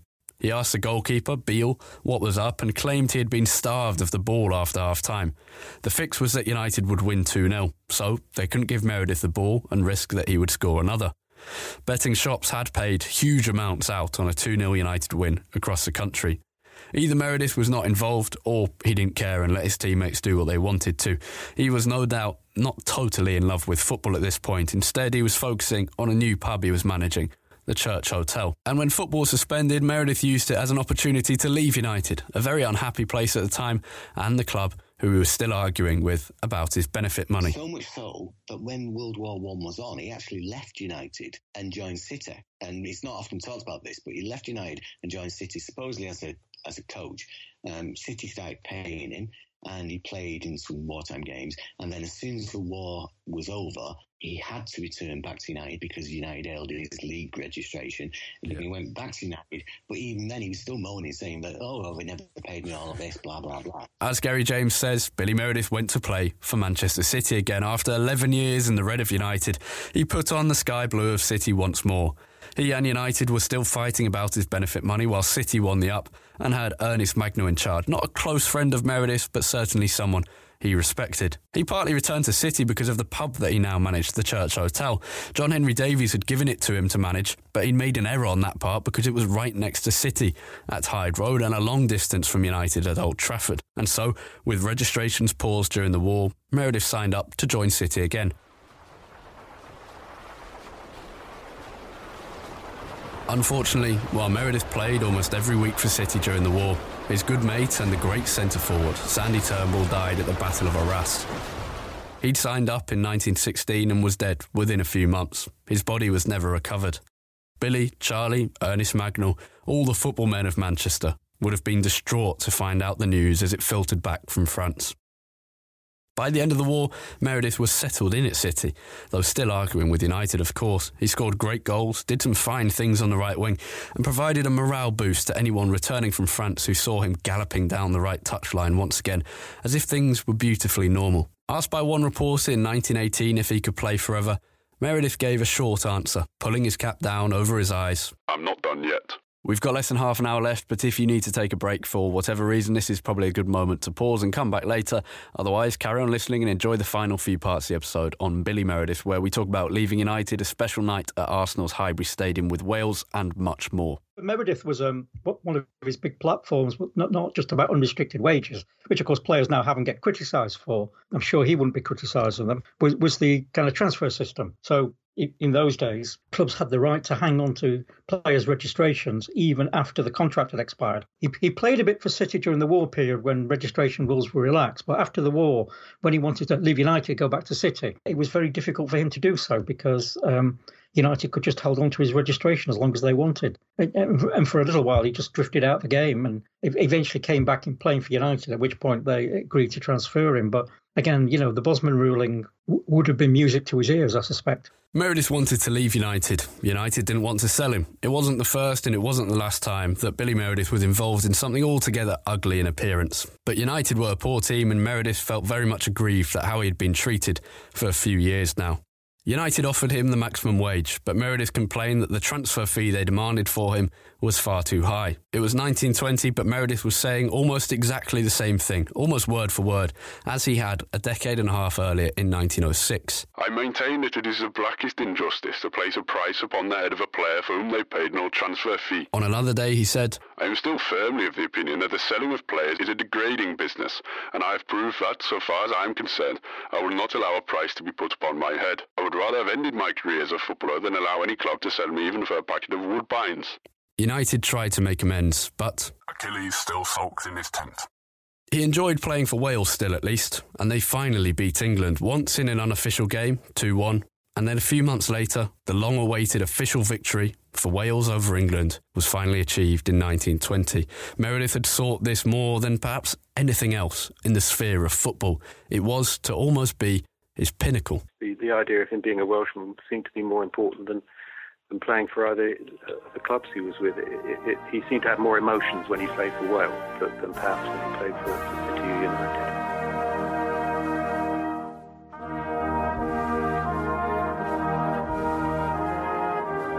Snow had fallen heavily in Highbury over the weekend. As Billy Meredith awoke on Monday, March the 15th, he prepared himself for his final international match. It was an interesting set of lineups. England's 11 was the oldest side the FA had ever selected. It included 37 year old Sam Hardy, the legendary goalkeeper who is now at Aston Villa.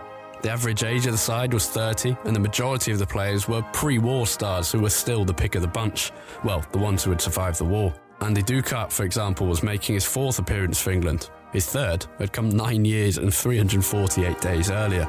The same was true almost for Wales, who started with, of course, 45 year old Billy Meredith, 37 year old Lot Jones, and a whole host of 30 somethings. The average age of their lineup, in part thanks to Billy's presence, was 31 and a half. Meredith had two times the number of appearances for his country as any other man on the pitch. He played for Wales now 48 times, a record number and one which would not be beaten until Rod Thomas in the late 1970s. He remains, Billy, the oldest player England have ever come up against, and of course, Wales' oldest star too by um, two and a half thousand days. No one else has played in their 40s, and Billy did it at 45. He was a fit man, and as the Times wrote after the game, Meredith, a man 45 years of age, showed wonderful pace at outside right, and by forcing a corner, he caused the English defence to show a weakness that eventually brought about the defeat of the side. Highbury was a fantastic ground. It was the first time that the home of Arsenal had ever hosted an international game, and it was a very important one. Wales had drawn 2 2 in Belfast and then 1 1 against Scotland at Ninian Park. If they won, they would be British champions. 21,180 people trudged through the snow on early Monday afternoon. It began to turn to slush under their feet, and the pitch was in a similar way. It had puddles plentifully distributed over the surface. For the English, this was a game to win, move on, and then they would need to beat Scotland to be champions again. But it was not so easy. They did go ahead through Charlie Buchan after seven minutes, but Davies equalised for Wales and Richards put them in front before the break. Meredith's direct role in both goals was relatively small, and his performance wasn't breathtaking. But as a 45 year old, he remained a key cog in the Welsh team who thoroughly deserved to win. England's might defied at Highbury, said the Dundee Courier.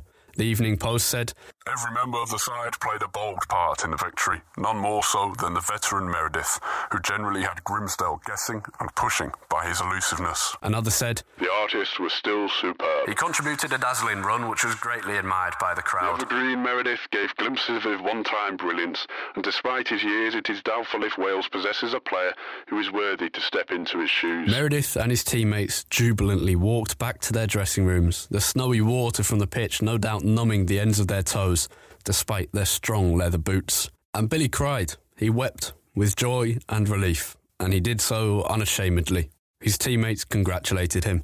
He had seen the turn of the 19th century into 20th, two FA Cup wins, two league titles, a world war, and much more, and yet he'd never beaten England. And now he had. The Globe held an interview with the great man. Billy Meredith on the Welsh victory. A memorable game. I do not think the English football public will begrudge us our win. Bill Meredith, the captain of the victorious Welsh team, spoke to us in the dressing room after the memorable international game at Highbury yesterday.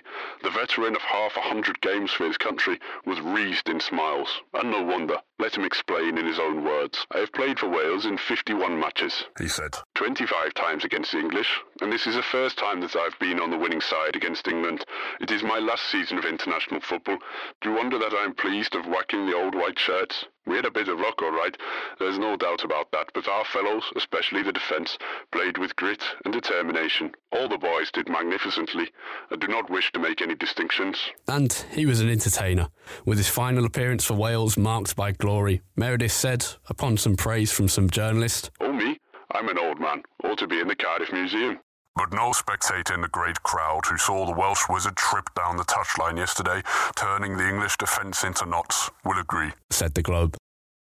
And after 14 reluctant appearances for Manchester United in the 1920 21 season, Meredith was done. Well, no, he was done at United. After 14 years, with a three year gap during the war, Meredith's era at Manchester United was over, and it was for the best, for him and for the club. But while Billy would enjoy three beautiful silver haired years at City, United would do just as poorly without him as they did with the Welsh wizard.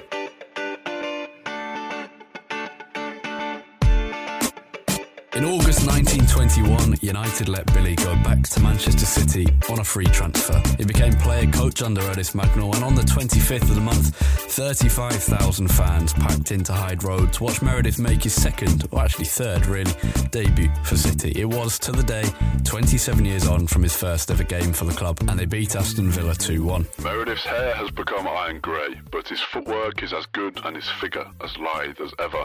And if he is a bit slower, his great experience enables him to nurse himself carefully and to call up at the critical moment his old dash. Without Meredith, United were relegated. They won only eight games from 43 that season, and statistically, it is the club's second worst season out of its entire 122 year history. But at City, Meredith played a number of games alongside Charlie Pringle. Charlie was his son in law after he'd got married to Billy's daughter Lily. Lily, like her sister Winnie, had been trained by Billy to be a good runner. She became a Cheshire sprint champion, and with her marriage to Charlie, the Meredith family would be a footballing one for many years to come. And Billy really was just a lover of football. Ernest Mangnall was City boss and he'd done well at the club. They finished second in the season before Meredith arrived and five points behind champions Burnley in that year. They then finished 10th the next year, with Meredith playing 25 times out of 45 games. That, in truth, at the age of 48, was Billy's last real proper season of professional football. He wasn't done at City, but he never would play a full campaign again.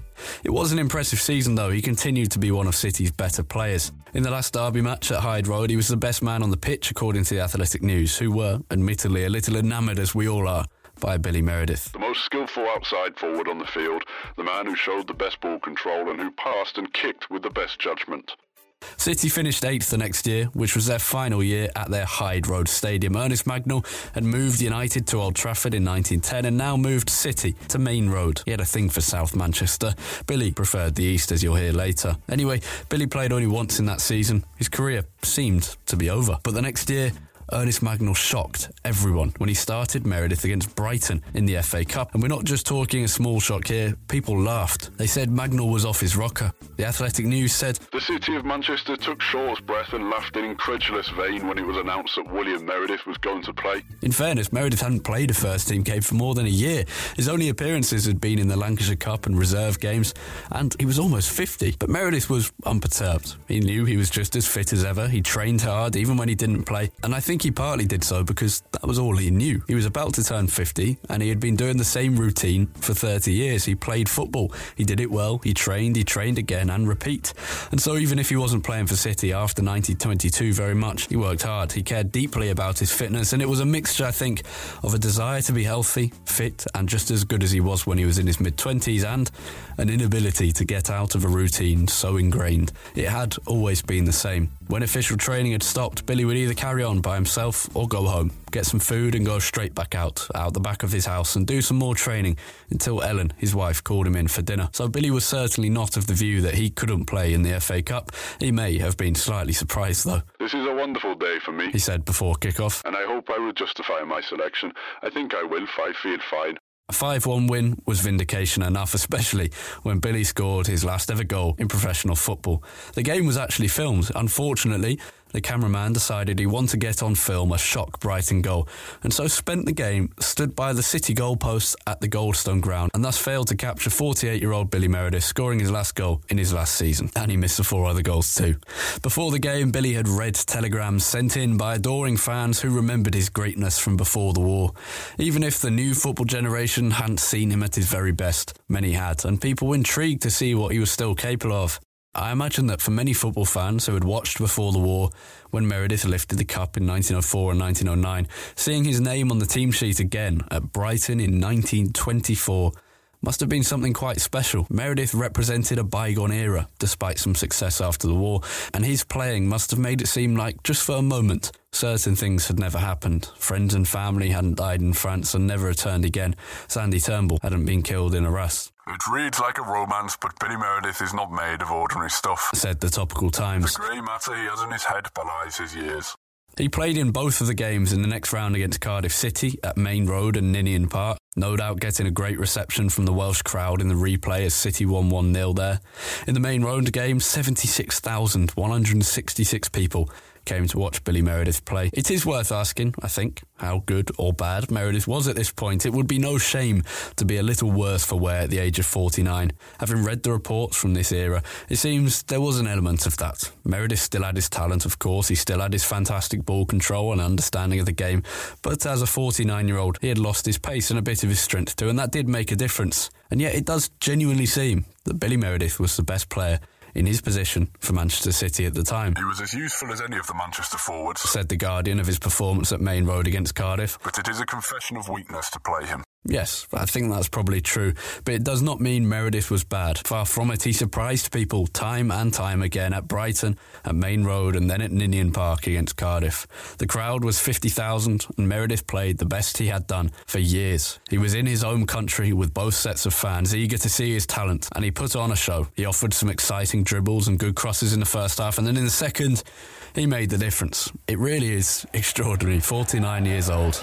Meredith, to his feet as if it's on a string. He looks to his left, but chooses to move forward himself. He's left Blair, Rocky on his heels there. Meredith sprints forward. He's in space now. The centre goes in. Browell finishes. Manchester City in front. 49-year-old Billy Meredith sets up the goal, and Browell runs over to the old veteran. The whole City team do. A bitter blow to the home crowd here at Ninian Park, but a famous moment for a famous old man, Billy Meredith. He's surrounded by his teammates. What an extraordinary story. Manchester City lead Cardiff City by goal to nil. And when the match was over and I was hurrying back to London, I bid adieu to the 50-year-old wonder. See you at Wembley, said he, his weather-beaten face wreathed in smiles. Said one reporter. Wembley Stadium had just begun to host FA Cup finals, and City were into the semi-final of the FA Cup. A victory away from the final, it offered the chance for a fine old end to a fine old career. The idea of Wembley must have been a tantalising one, and after his goal at Brighton and his assist at Ninian Park, Ernest Mangnall was hardly going to drop Meredith for this game. Newcastle United were the opposition, and Mangnall gave Meredith some warm up games in the league, and thus he played his last ever game in the Football League too at 49 against Preston North End. In fairness, he didn't touch the ball much. The semi final of the Cup was at St Andrews, not at a packed Maine Road with 75,000 people or lively 50,000 in Meredith's home country in Cardiff and the game wasn't a very good one. It was scrappy, and Meredith wasn't as good either. It was a disappointment all round. Newcastle won 2 0. Meredith, again, didn't get much of the ball, standing on the right touchline for the very last time. Yeah, well, um, there's also film of him in 1924 playing his last game, I think, for Manchester City in the FA Cup. And if you look at him, he's gaunt and his his, uh, his hair has gone grey and everything. But he's slim and he's wiry, strong. You can see that, and that's was was his great strength. He was very strong and fast and. Um, and, and very skillful. He would later joke about the days when he was isolated in that outside right position on the wing. Yeah, he's, I think he used to tell more sort of funny tales when he was in um, latter years after the Second World War. He used to be interviewed a lot, and he liked to spin these yarns about um, parts of the pitch being sort of complete. You know, you could grow mushrooms on them because nobody actually sort of passed the ball out to the to the wings, etc. Um, I think he was a good he was a good um, what's the word tail spinner and, and, and created quite a few of his own legends, if, if, if, you know what I mean. But on that day, it wasn't a jolly tale. Meredith had many idle moments, although he clapped his hands to tell his colleagues that he was still on the field. As John Harding, who you just heard there, says in his biography of Meredith, the fairy tale had ended, and in one of football's strange twists of fate, Meredith had ended his career at City on the losing side against Newcastle, just as he had started it a whole 30 years before. On that day, he had left Chirk at 2am and got home more than a day later. The journey was shorter this time, but the 30 years in between had been quite the career. Just 15 minutes left of this episode now, but if you need to pause and come back later to enjoy the final few sections, this is a good moment to jump out for a bit. When you come back, we'll be talking about Billy Meredith, the pundit, coach, idol, mentor, publican, film star, and much more. If you're carrying on listening, enjoy the final bit. So we've still got some of Billy's story to tell left in part two of United Through Times episode on Billy Meredith. So what did Billy do in that period between playing properly for City and then playing in that cup semi-final we just spoke about? Well, he was a reasonably successful publican. He settled into family life and everyone helped out with the pub, which was actually just the bar of the church hotel. The hotel did thrive, even though Billy never drank, smoked, and normally let others be behind the bar while he chatted with his guests, who were more often than not sporting men, journalists, footballers, cricketers, whoever. The hotel was locally known as Meredith's, and it was a family affair. His wife, Ellen, did much of the work, his daughters would help out And there'd always be a member of the wider family coming to visit Meredith's relatives from Chirk or something. You know, Meredith had his own pub, and quite often it was it was sort of nicknamed the footballers' pub because footballers went into that pub and would talk to him. There's, there were actually quite a few pubs in Manchester as known as the footballers' pub, but, but Meredith certainly was. You know, it was it was Meredith's. He also wrote for newspapers, gave commentary on specific matches, or wrote about his memories for one newspaper or another, big and small. And all that time before his final appearance as a player, he was coaching at City. He and Ernest Mangnall, the remnants of the pre war era of football, two stalwarts, veterans, champions. And after he stopped playing, he was still enormously famous, and more on that in a second. But he didn't play up to reporters. He was not quite shy in front of pressmen, although at one point in career he did tend to mumble his words when in such a setting. But he certainly wasn't the jovial figure he was in the relaxed company of his family and friends. He was a prankster, always had been, always would be, even if his former partner in crime, Sandy Turnbull, was no longer with him. That really was a shame. But he got his nephews involved instead, playing football with them, but also training them up to be jokers themselves. Stories go, as per John Harding, that Billy let ponies loose into the barmaid's quarters at his hotel. He also had a parrot who he taught various interesting phrases, none of which made Ellen, his wife, particularly happy. After it had all got too much for this bleating bird, she took it to Bellevue, very near to the Meredith house, and let the parrot go free. Well, let herself get free of that stupid parrot, more like. Billy was none the wiser, and, as his nephew recalls in John Harding's book, Billy would often walk around the house saying, Where's that bloody parrot? Come on, Billy, get your coat. His nephew would say, and off they'd go to Bellevue, searching for a long lost parrot. Billy liked to walk in his semi retirement. The Meredith family learned how to drive, but Billy did not. He loved the outdoors, whether it was a pit in Chirk, a football pitch in Stretford, or lost bird chasing in Clayton. And he was a famous man. He appeared in films. He, in later life, appeared on stage. He appeared in films in later life and he was just a, a, major star. One of these films was basically about Meredith. He played himself as a football trainer who helped to train up a young man who had been swindled out of money by his relatives. Meredith was said to have played the role very well, and the reviews were good. It was shown in picture houses all over Manchester, many of which Meredith had now bought into with the money he did have, investing in Stretford based cinemas. It was also shown in Chirk, where the locals cheered upon the appearance of local boy Duncan, the hero, Billy Meredith. And the famous last match in the Cup semi final meant Billy could get a little extra out of the fans who did adore him. And so more benefit matches were arranged, this time being proper testimonials to mark the end of his long, long career. In April 1925, the biggest of these was played as a Billy Meredith 11 played a combined Rangers and Celtic side. Yeah, a bit strange. It was a 2 2 draw. Meredith's team include a couple of older players, including George Wall, the ex United winger who played on the opposite side to Meredith so successfully for three major trophies at Manchester United. Wall ran along the line, holding and occasionally puffing on his pipe. Meredith continued to be involved with Wales long after his final game in 1920. He watched every game that he could of his country and would talk to any new player coming through. He loved to give his best wishes and his advice, and they, of course, loved to receive it. One of the men who received Billy's chat was Jimmy Murphy, the great, great man who saved Manchester United in the aftermath of the Munich air disaster. I met him in the dressing room at the racecourse, Wrexham, in the early 1930s. It was my first Welsh, and he introduced himself and wished me luck. After the war, when United played at Wembley, Billy loaned me his very old Cup final medal to bring us luck. Billy also kept coaching at City until 1930 and then became a part scout, part coach for Manchester United. His frustrations with the board clearly gotten over. The minutes of a meeting in September 1931 show that Meredith had come back, probably to help out the club, who were in dire straits in that period. He never did go into proper management, even though he was offered a coaching role in Budapest, where he'd played back in 1908. He didn't want to go abroad. The stone throwing events of Budapest in 1908 had scarred him. He was frequently spotted in public parts, though, looking for the next best schoolboy, and he'd recommend them to Manchester United or Manchester City or other clubs who employed him. And the truth was, he just couldn't live without football or without being in the spotlight. In the late 1920s, Billy worked with Charlie Roberts, now a very successful businessman, and his own son in law, Charlie Pringle, among others, to establish a new football club, Manchester Central. He was a key figure behind a, a third Manchester club um, I mean, this I could talk about this for hours because it's a, it's a, another long forgotten story, really. But um, so Meredith was was very much a, one of the architects of that, and he lived next to the stadium for a while, um, and he lived in the sort of Gorton area of Manchester as well. There are more details on that in part three of our episode on Charlie Roberts. It is a fascinating story. Beyond Manchester Central, Meredith was keen to help and work with any of the football teams. And if you think about it, you know, play people like Alec Bell became a trainer at, at City. Um, inevitably, whilst he was at Manchester City in the 20s, he'd start to meet some of the young players coming through, um, and he hung around. He coached at the club for a while, so he, he, he, he would have known Matt Busby by the time Busby's making his first sort of, sort of steps at City, and so he would have kept all of those relationships going, which would have meant that by the time Mujax is, is, is becoming established, then, then certainly he's part of that fabric of Manchester football. And it was such a mm. small world anyway.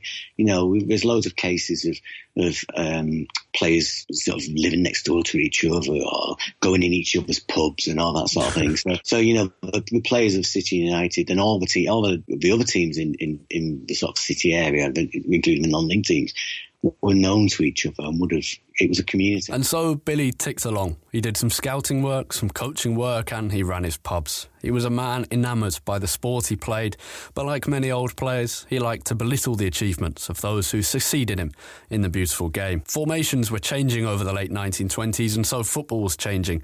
And the formations partly changed because of a change to the offside rule. The previous rule had been in place since 1866. It said that you were onside if there were three players between you and the goal, or you were behind the ball. Teams began to play the offside trap in the 20s, especially Newcastle, and it made football boring. So the FA changed it to two players. This, in turn, changed formations and eventually led to Herbert Chapman beginning the WM formation to replace the 235 formation. For more on this kind of thing, I recommend you read Jonathan Wilson's Inverting the Pyramid book. Anyway, formations were changing, and so new positions were being invented, old ones discarded, and play was less brutal than it had been in the past. All players do it Meredith, Graham Souness, whoever. And Meredith was happy to comment on the failings of modern football, and he did so through his pub. If it wasn't him writing for himself for a newspaper, it was a journalist standing at his bar in the Stretford Road Hotel asking Billy for his opinions, and he would let fly. Meredith especially felt that the new football placed too much emphasis on speed, something he had never based his game on, hence the 30 year career. The clever individual player is being crushed out to make way for the man who has less football craft but is credited with going full speed ahead for goal. Wingers became less like Meredith, men with excellent ball control, and more like Andrei Kanchelskis direct, speed, goals, assists. In 1933, Billy's wife Ellen passed away.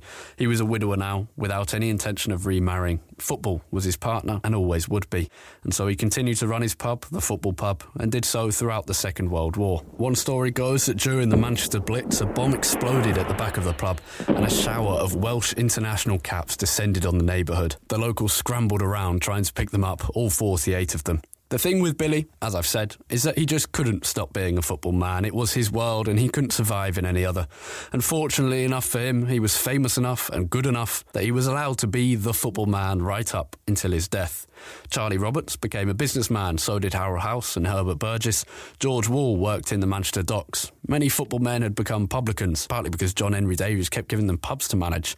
But Billy retired from his Stretford Road pub in 1945 and went to live with his daughter Winnie, a dance champion who ran an evening dance class at Withington Baths. Billy would occasionally go down and chat to the people he knew there.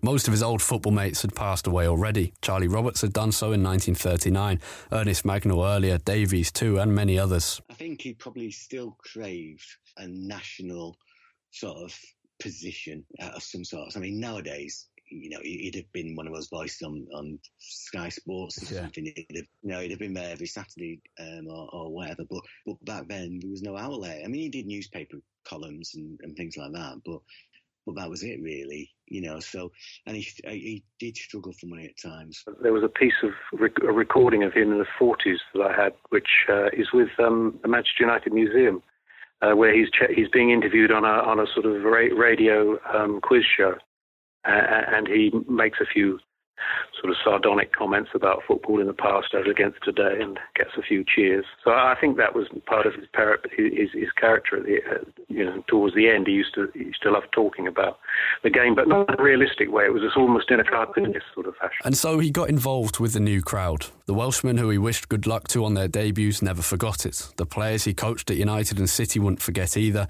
and the Welsh FA were happy to indulge him. Everyone was. He could go to any football ground in the country and be given the VIP treatment, just as he would have liked. But really, he missed the dressing room. It's no wonder he played up until he was 50. I wouldn't normally read a whole chunk from a book, but John Harding's biography on Billy really is excellent, and this bit in particular. He was now the grand old man of football, a permanent VIP. There were always seats for him at all the big games, although he was never happier than when allowed to settle in the corner of the dressing room unobserved. He had little to say on such occasions, but would simply sit with his hands deep in his pockets, chewing on his toothpick, totally absorbed in the hustle and bustle of pre match preparations. At such times, a stranger attempting to strike up a conversation was usually doomed to failure. I've interviewed his grandson and I managed to interview, well, briefly interview his daughter, who was 99 when I interviewed her. Wow. She, she, died about a year or so later. Um, and she said that it was just football. That's all. He, he, football was everything to him, and he didn't want he didn't want to do anything else. He didn't want to talk about anything else or do anything else. He just wanted to be involved in football. and it, it's a real shame that neither City nor United could find him a role because they just the clubs just didn't have a role. You know, they, they didn't have a, a, a, a football president or a mm. direct football or ambassador Uh, or, or even somebody going around the hospitality suites. You know, we didn't yeah. have anything like that, and it's a real shame because it, how great would it have been for him to still be walking around the corridors of, of Old Trafford or, or, or Maine Road for that matter in, in 1957 and, and him, him giving advice to the Busby Babes and so on. But Meredith did criticise much of the modern game, but he had never not criticised the game. Even when he was a player himself, that's just the way he was. And he did want to help people improve. And in fact, he was very friendly with the Busby Babes team pre pre Munich, and, and, and not long before the, the, the Munich disaster. Um, uh, you know, Tommy Taylor, Duncan Edwards used to visit him quite regularly, you know, asking for his advice and, and, and, guidance. It's a lovely image. Of course, Jimmy Murphy would have sent them. To Murphy, Meredith was no doubt a hero, a great Welshman and one who had been kind to Murphy in the 30s when he was a player. And now Murphy was building up the babes. He would send them over to Meredith for a chat and they would absorb it all, of course. They were great players. Another story from John Harding's book. George Williams, who, like Meredith, lived in Withington in the late 1950s, remembers a typical incident.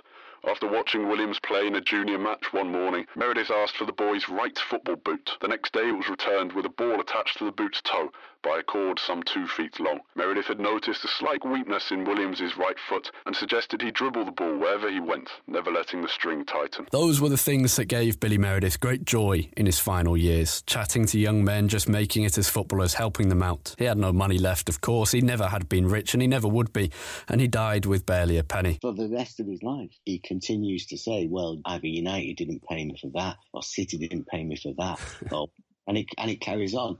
But it never damages his relationship with the fans, whether it's the United fans or City fans. They still idolised him and continued to idolise him.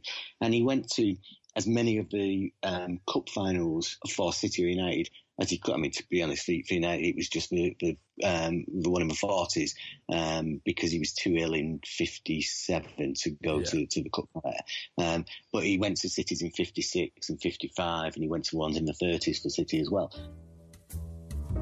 He died only a couple of months after he'd seen the boys he chatted to from Manchester United die. The Munich air disaster had sent Manchester into mourning in 1958. The streets were silent, whole families cried around their radios. With the country focused on the extraordinary ability of United to recover under the direction of Jimmy Murphy, Billy Meredith passed away, and he lay in an unmarked grave for almost half a century. For a man of such great, great achievements, his death and the unmarked grave is a sad matter. His final years, well, his whole life really, were lived in a manner that they should not have been. He may have drawn fame in newspapers, on stage, wherever, but for football's first superstar, he was never able to settle. He always had something to fight. That was partly his character, no doubt, but also the way football was then. By far, the most important um, figure connected with both Manchester teams, really. Uh, you know, for what he's achieved at both teams, Meredith was the first to do it for both clubs and basically made both those clubs, through, through his playing, made both those clubs attractive clubs to watch, popular clubs and clubs that well, became established as, as part of, you know, the, the sort of hierarchy in football. Yeah, it was a long time ago when I wrote the book, so 1985. So when originally wrote, so Ronaldo was probably, well, was he born then? I don't know. um, no, I used to liken him to George Best in the sense that he was a global superstar, in the sense that he was probably the most famous footballer um, in the world, uh, you could say, for many years. Back in the 40s, I think they used to compare him to, to Matthews, you know, who was the greater player, Meredith or Matthews. So he was on that level, um, and he had um, charisma, and he was uh, an attractive player to look at. Um, one of the things that first drew me to, to, to, doing a book about him was um, all the images that had been made of him. The cartoonists sort of loved him. Um, uh, and so, in that sense, he was um, recognisable when footballers probably weren't. You know, if you went along to a match in you know 1911, you probably wouldn't expect to, to recognise too many players. Um, uh, but, but Meredith was instantly recognisable, which made him very unusual, I, I, would think, at that time. What an incredible man, though. From a mining boy in Chirk through two world wars, dragging Manchester's two biggest clubs to their first trophies, starting a union, starting a football club, running a pub, appearing on stage in a film, scouting the next generation, coaching the next stars, attending meetings, watching Wales. He did it all. There's no way I can truly sum up Billy Meredith's life into a final little epitaph, so I'll let you do that yourselves. What a remarkable life. That's all we have time for on this episode of United Through Time. Thank you, as always, for listening. My first thanks goes to John Harding for his book, the information it offers, and of course for his time in talking to me. I must also thank my many other guests for their time. Gary James, who has always helped the podcast. You can read and buy his book, The Emergence of Footballing Cultures in Manchester. Mark Metcalf, another who has always helped the podcast. His book is The Manchester United Halcyon Years, 1907 to 1911. Thank you as well to Colin Savage, a City fan and writer for King of the Kippax, who you can find on Twitter at at Prestwich Blue. And thank you to Gwyn Jenkins, author of The Manchester United Welsh. Thanks also to Richard Butler, Paddy Barclay, and Ian Gardiner, all of whom have spoken to the podcast before and whose voices are used in this podcast. Thank you to our patrons who help support this podcast continue. That thank you goes to Kyle and Jacob. And thank you for listening. To support the podcast, go to unitedthroughtime.com forward slash support. And if you don't want to or can't support us by donating money, you can do it easily just by leaving a review on Apple Podcasts or sharing it on Twitter. It honestly does help quite a lot. My final note if you've enjoyed this and you want to see Billy Meredith in action, type into Google Billy Meredith BFI player. There's a clip from 1912 of him storming down the wing. Enjoy. Bye for now.